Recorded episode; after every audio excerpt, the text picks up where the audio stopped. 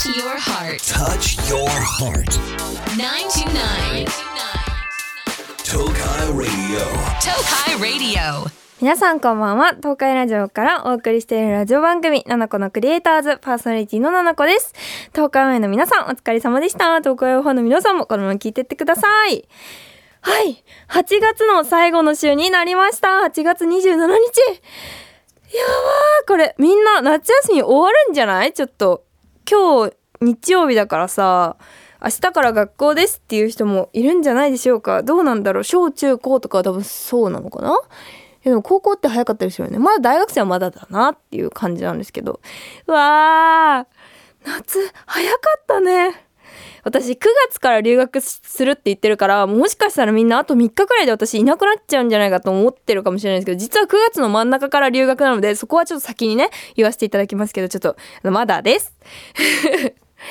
いや今年の夏楽しかったな。めちゃくちゃいろんな思い出があるのでちょっと今日のオープニングトークは夏の思い出について語っていきたいと思います。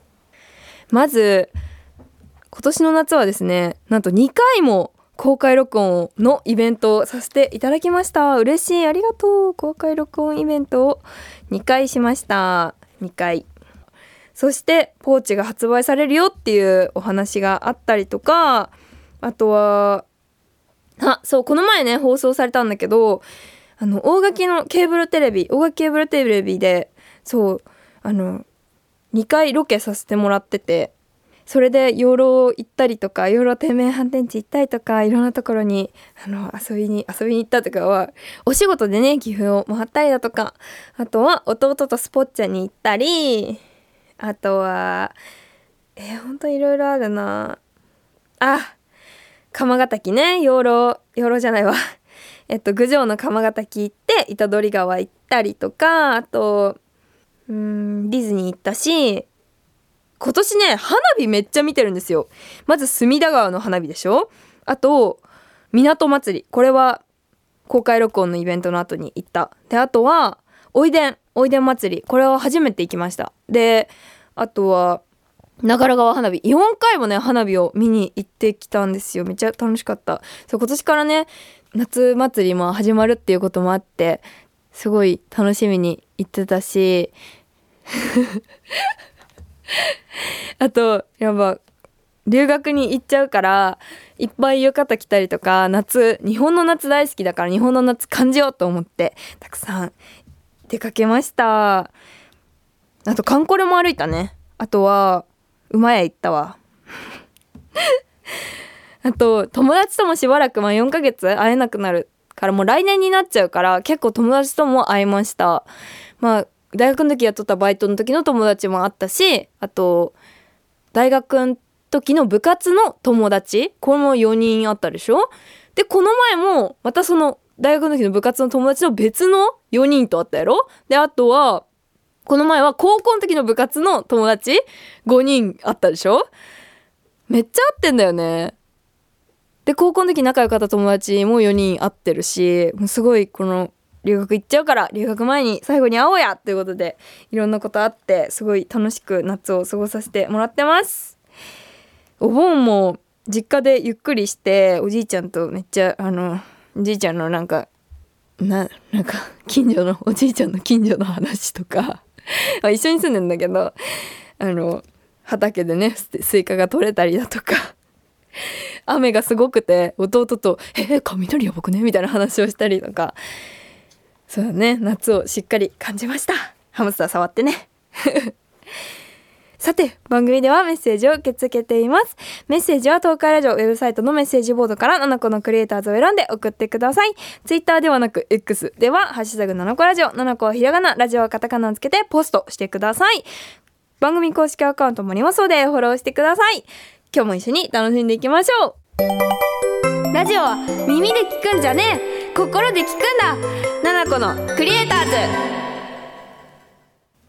東海ラジオから動画クリエイターの7個がお送りしているラジオ番組7個のクリエイターズ。リスナーの皆さんから届いたメッセージを紹介していきます。恋愛お便り多めです。助かります。豊田市椿ちゃんななこちゃんこんにちはこんばんは。こんにちはこんばんは。早速ですが相談です。最近恋愛についてすごく深く考えてしまいます。好きな人がいるわけではないんですがこの人気になるけど付き合えたとしても結婚するってなったら話が違う気がするって思ってしまったり付き合うと結婚って何が違うんだろう。などとにかく深く考えちゃいます。周り彼氏がいたり最後の高校生活を楽しんでいるのに私はこのままでいいのかなとか焦る気持ちもあります。ななこちゃんの中で付き合うと結婚の違いは何ですか？また深く考えちゃうのは良くないですか？ななこちゃんのアドバイスくださいということで。いやー25歳女にはちょっと重たいメッセージなんですけれども椿ちゃん18歳か。なるほどね。結婚ってやっぱ違うって言うやん。まあもちろんね私結婚したことないですよ。でもね25歳になるとねやっぱ22歳くらいから増えるんだけど25歳になると結婚がねめっちゃ増えるんですよ。あと友達のね子供が生まれたりとか友達の子供2人目とかねマジでこれえこんな早くね？みたいななんかええ？ー、みたいになっててなんか私もねびっくりするんだよね。いや私ってめちゃくちゃ子供だからさメンタルがだから全然結婚とか考えらんないし子供とかも全然考えられないんだけどねなんか親なんだと思ってうちの友達親なんだよねってことだよ。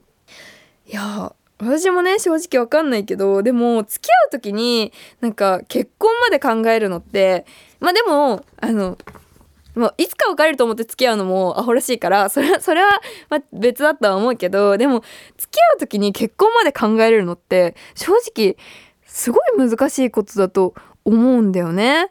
なんか YouTube 始める、まあ、これちょっとなんか難しいけど YouTube 始める前から100万人突破したらその後どうしようって考えるくらいにその次の次のことを考えてるなってすごい思うの。まあでもこれはすごい難しい話だけどうーんだから一歩一歩さこうまず好きになるん？気になる好きになる付き合う同棲などいろいろ経て結婚っていうこの工程があるわけだからまだ付き合ってもない好きでも好きん？気になる？気になる？好きな人いないか。まあちょっと気になるなみたいな段階で、まあ、結婚まで考えてもそれはまあ分かんないよねっていう話でそんな深く考えなくてもね全然大丈夫だと思います。私の友達もなんか結婚したいなみたいな感じでよく話しててなんか結婚したいからその出会い探してるみたいなことを言ってる子も多いんだけど早く結婚したいからね。でもなんかね違うんだよ。結婚うん 私も私にもちょっとかなりこれはねうまく答えられていうか分かんないけどまだ先の先の話だから一旦はその付き合うことを考えて毎日をその過ごすっていうことで先が見えてくると思うのでそんなにあの考えなくても大丈夫です。うん。私も分かんないもん。ちょっとまあこれ分かったらいつか言うね。そして石川県亀子ちゃんからも初めてメッセージを送ります。ありがとうございます。私の友達に彼のことが大好きで将来はこの人と一緒になってもいいって言ってる子がおるんやけど現在21歳。正直自分はそこまで考えるくらい人のことを好きになったことがなくて付き合っても相手の愛の強さに負けて自分が苦しくなるなっちゃうっていうことが多いんです。みんなみたいに大好きな人と幸せいっぱいな時間を過ごせるようになりたいです。ななこちゃんこういう経験ないですか？またどうしていったらいいと思いますか？ということで岐阜県出身なんや。ありがとうございます。うーん。亀子ちゃんもねなんか将来一緒に一生一緒にいる人が分かんないみたいなことお便り送ってきてくれたけど正直今だってこの一番仲いい親友とだってさ3年後一緒にいるかだって分かんないし5年後一緒にいるかだって分かんないんでしょ？だからもう毎日毎日もうこう積み重ねてってなんかこの人とだったらなんかこの明日も一緒にいれるな？その明日の積み重ねが何十年だからそんなにね大丈夫。深く考えなくたっていいしまあうーんなんかでもわかるよ。なんか芸能人とかさ最近結婚めっちゃするやん。結婚 YouTuber もめっちゃ結婚するやん。考えちゃうよね。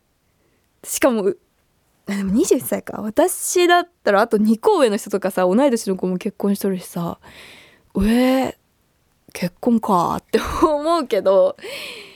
でもうん明日の積み重ねだなって思うから明日と明日っていうか今日の積み重ねだからそんなに深く考えずにとりあえず今一緒にいたいなって思う人といればいいと思います。新潟県丸太子ちゃん。初めてのメッセージの子が多くて嬉しい。ありがとう。ななこちゃんこんばんは。こんばんは。初めてメール送ります。ありがとうございます。いつもスキンケアやコスメの動画ワクワクキラキラした世界のシェアありがとうございます。こちらこそありがとうございます。ちょっと少女漫画みたいな私の彼との馴れ初めを聞いてください。ということで。私と彼は4歳差で私の通ってた短大と彼の通ってた大学が一緒にやってるサークルで初めて出会いました。インカレってやつですかね。ですが彼とは在学中3回くらいしか会ったことがなくクールでかっこいい人だなぁなんて思っている程度でした。そして卒業して3年が経った今年の2月末インスタで私が気になっていた漫画の最新刊をゲットしたというストーリーを彼が挙げたのがきっかけで電話が始まりその日から毎日お互い家に着くと電話ををするように。そして1週間後これはもうごまかせないよねというくらいお互いが両思いだという態度になりお付き合いが始まりました。それから彼は本当に私のことは大好きっていうのを態度でも行動でも示してくれるようになり大学の時のちょっとクールな彼はどこへというくらいです。なんだかちょっと少女漫画みたいじゃないですか？私も私自身もまさか彼とお付き合いするとは思ってなかったしサークルの時の先輩などにはめちゃくちゃ驚かれます。ななこちゃんは少女漫画みたいな経験ありますか？もしくはお付き合いしてらっしゃる彼氏さんの少女漫画みたいだなと思うところありますか？もしあったらぜひ聞かせてくださいということで。いやいいですね。なんかもう文面でねもう幸せをめちゃくちゃ感じる。ではなんかいいよね。この卒業してしばらくしてさこの付き合うのとかさなんか私の周りも結構あるんだけどなんか思その当時の思い出をさ話せたりするからすごい楽しいよねって思ってる。で私のね少女漫画みたいだなと思うところはえでも私結構これはなんかまあどっかでも話したけど結構少女漫画タイプなんですよ。でもなんか私意外とこうなんかああ仕事なんかなんて言うんだろうなんかもう「あ彼氏だ!」っていう感じよりも最近は結構仕事頑張りたいタイプだからもうスワッとしてるからあんまりあんまり言わないけどでも彼氏はその幼稚園の時の幼馴染だからそう幼稚園の時の幼馴染で家めっちゃ近所で小学校一緒になる予定だったけどまあ結構バラバラになっちゃってで中学校で Facebook で再会。私が検索したのよ。Facebook で再会。でも彼だけね。で大人にん？ほんで？高校の時や。高校の時に私が部活で彼氏のその学校で練習試合をしててそこですれ違って「うわっ！ななこちゃんだ!」みたいになってで高校はそれで終わりでしょ。で私もその時彼氏いたしあっちも彼女いたからなんかお互いのその恋人にあげるものを相談してたりしたの。ママフラーってどう思う？みたいな話をしててなんかそういうのあってで大学の時に東京ですれ違ってでまあしばらくしてまたそれはまた別ででもそうちょっと仕事関係では仕事関係ではないけどまたなんか出会うことがあってその私が今この仕事をしなかったら出会うことがなかっただろうなみたいな感じで出会ってで付き合ったからなんかマジで何あるか分かんないなって思うんだよね。だって幼稚園同じ人だよ。めちゃくちゃ面白くない？だって幼稚園バス後ろだったんだもん。めちゃくちゃ面白いよ。だから何あるか分かんないからなんか出会いないなっていうのはまあ相変わらず私も出会いはないんだけどでもなんか過去の何かがつながってきたりもするからさ今の自分をちゃんと肯定してあげないとなって私はすごく思っています。どうだろう。少女漫画だったかな？ラジオは耳で聞くんじゃねえ。心で聞くんだ。ナナコのクリエイターズ。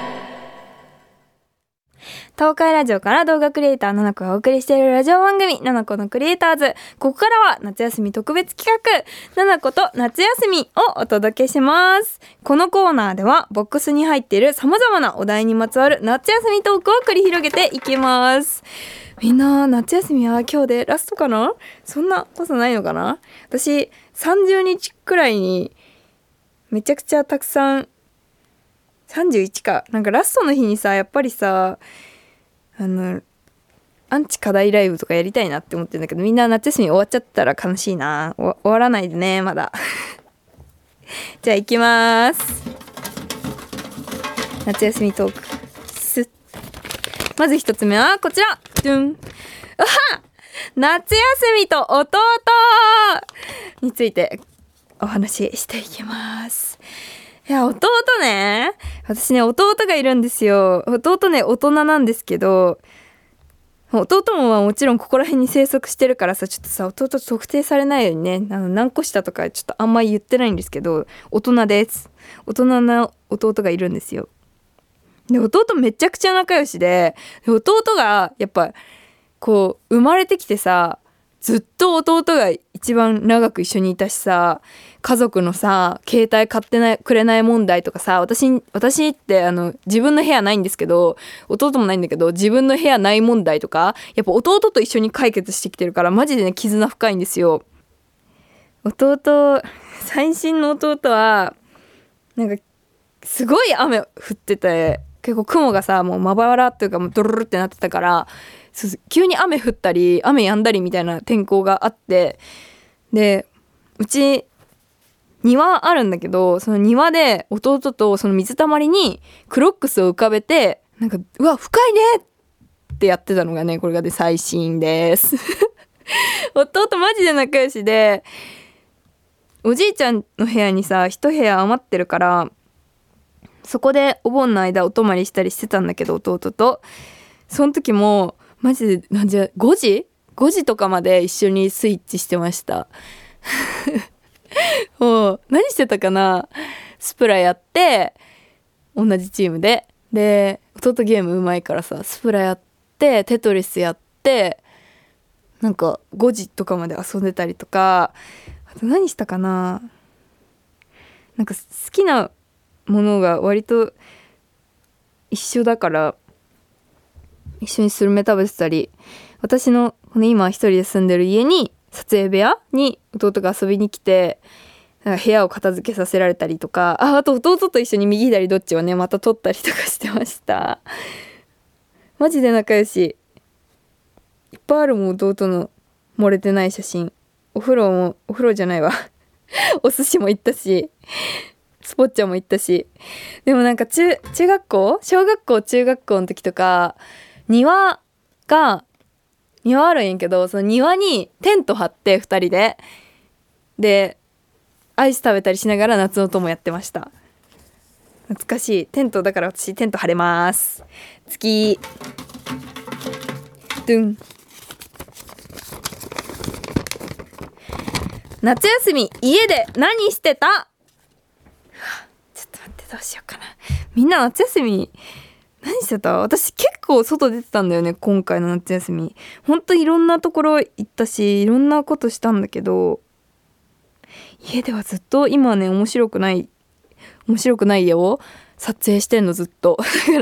ずっと撮影しててでも撮影のギリギリほんとギリギリまで撮影してで半顔だけメイクでできた状態くらいの時にいつもなんか友達とかが家に来てくれるんですよ。私が遊びに行く時間がないから友達が遊びに来てくれるんだけどだから私ん家にみんな集合してくれるの。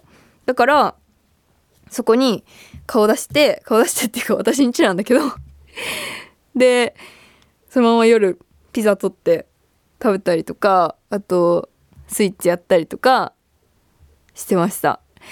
私がね本当ずっと同じように YouTube をやってるから友達もみんな分かってくれてて私が何時くらいに忙しいかっていうのを分かってくれるから結構友達はめっちゃサポートしてくれて本当に助かってる。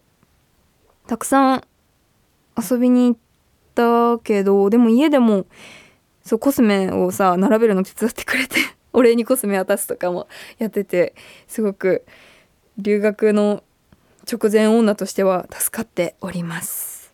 あとね昨日の夜中初めて留学のパッキングをしたんですよ。